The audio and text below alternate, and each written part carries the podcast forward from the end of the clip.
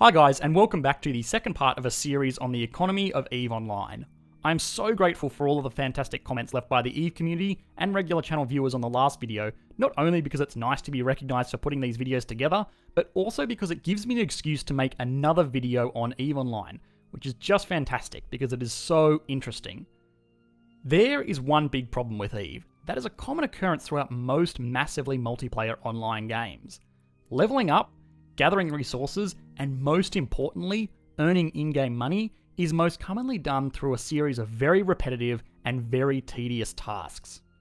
Any savvy economist, or anybody who has read the video title, might be putting two and two together here and realizing that machines are really good at doing repetitive and tedious tasks, and so they may just make the world's best MMO player. In the last video, we looked at this amazing document produced by the developers of EVE Online called the Monthly Economic Report. In this document, there is a section that lists how all money is created and destroyed in the game.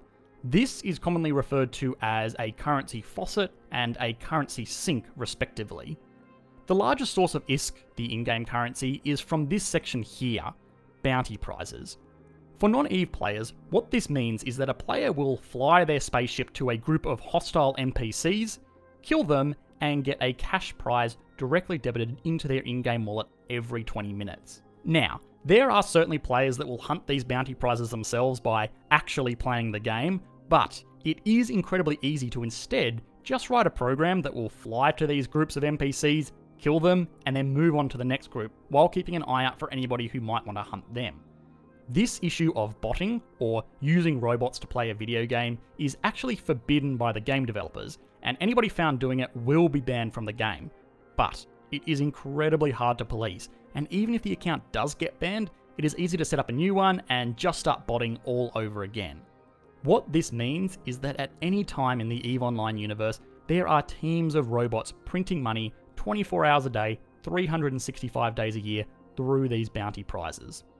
Unsurprisingly, this has caused inflation in the EVE economy, and while it is not at an alarming level to the point where it is ruining gameplay just yet, it is well beyond what you want to be seeing in your economy running at about a 10% inflation rate per year over the last five years. For reference, most modern nations try to keep their inflation rate between 2 and 3%.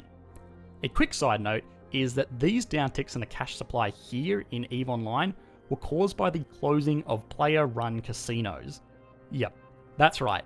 EVE Online had fully staffed and player operated space casinos. But anyway, the game developer has actually taken some pretty serious steps within the last few weeks to address the issue of botting in this game, making changes that will make it a lot harder for these robots to detect hostile ships coming to attack them. This is likely to see a large scale reduction in the amount of botting taking place, but at the end of the day, it's an arms race of the botters versus the game developers. Okay, so EVE Online is definitely anti robot, Let's just say, for example, that developers overseeing the economy of a different massively multiplayer game did not take action like this against botting. Hypothetically, let's just say to be silly that they actively encouraged it and took steps to make it easier to automate things in this game. What would that kind of game look like? Well, let's just run with this idea and call our hypothetical game Reality Offline. In this game, automation has become a larger and larger part of the economy because while bots aren't perfect, they are consistent and scalable and a lot cheaper than using real life players. Let's say that in this economy, the game developers do not allow individual players to produce their own currency, and that they control all of the faucets and sinks for their in game currency. Well, what is an enterprising bot developer to do if they can't farm currency all day? Maybe they will instead produce items that can be traded at the game's auction house. Well, this actually has the opposite effect on the inflation rate to what we have seen earlier. Okay, fair warning, here comes the educational part of this video. Those of you who are just here to see cool spaceships, feel free to click away now. So, inflation, despite what most people assume, is not actually a measure of how much money there is floating around an economy, but rather how expensive things are. This is measured using the Consumer Price Index, which is a selection of goods and services picked out to be indicative of a standard household's budget. It will include things like groceries, fuel, electricity, rent, and a whole lot of other things that would normally give an idea of the general price level of stuff in an economy. If the price of these selections of goods goes up, that is inflation, and if it goes down, that is deflation. Simple enough. If you print a whole lot of money, that means that there will be more money flying around, which means more people are able to buy stuff at any given price, which means more demand, which means higher prices, which means inflation. This is what we have seen in EVE Online with the teams of robots printing money through these bounty prizes. But in reality offline, you can't print money, remember, and instead you have to produce goods with your robots. So this does the opposite.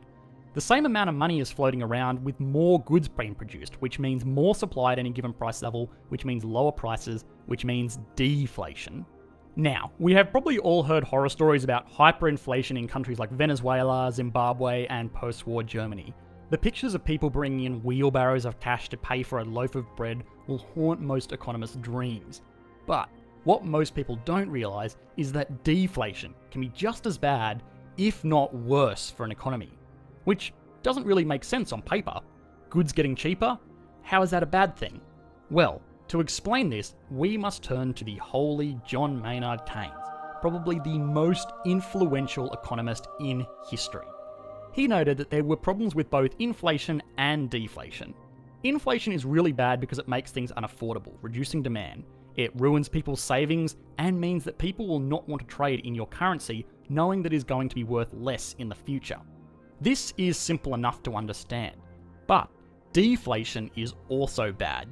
If money is buying more and more every single day, it discourages people from buying anything, knowing that the $1,000 in their bank account might buy a car today, but could buy a house in a year's time, means that they will just hold on to their money and not spend it, or invest it, or employ anybody, or do anything that actually makes an economy tick.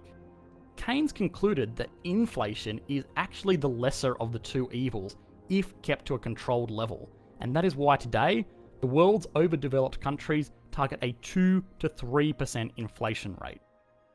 EVE Online is a great model to look at to see how economic changes like automation or policy changes like restricting automation will affect a real life economy. The similarities are staggering, and little model economies like this are likely to tell us more than we realise about what our own future will look like. Thanks for watching guys, I hope you enjoyed this follow-up video. As always, I have left my email in the video description and I do my very best to reply to any comments that you may have. If you did enjoy, please consider liking and subscribing.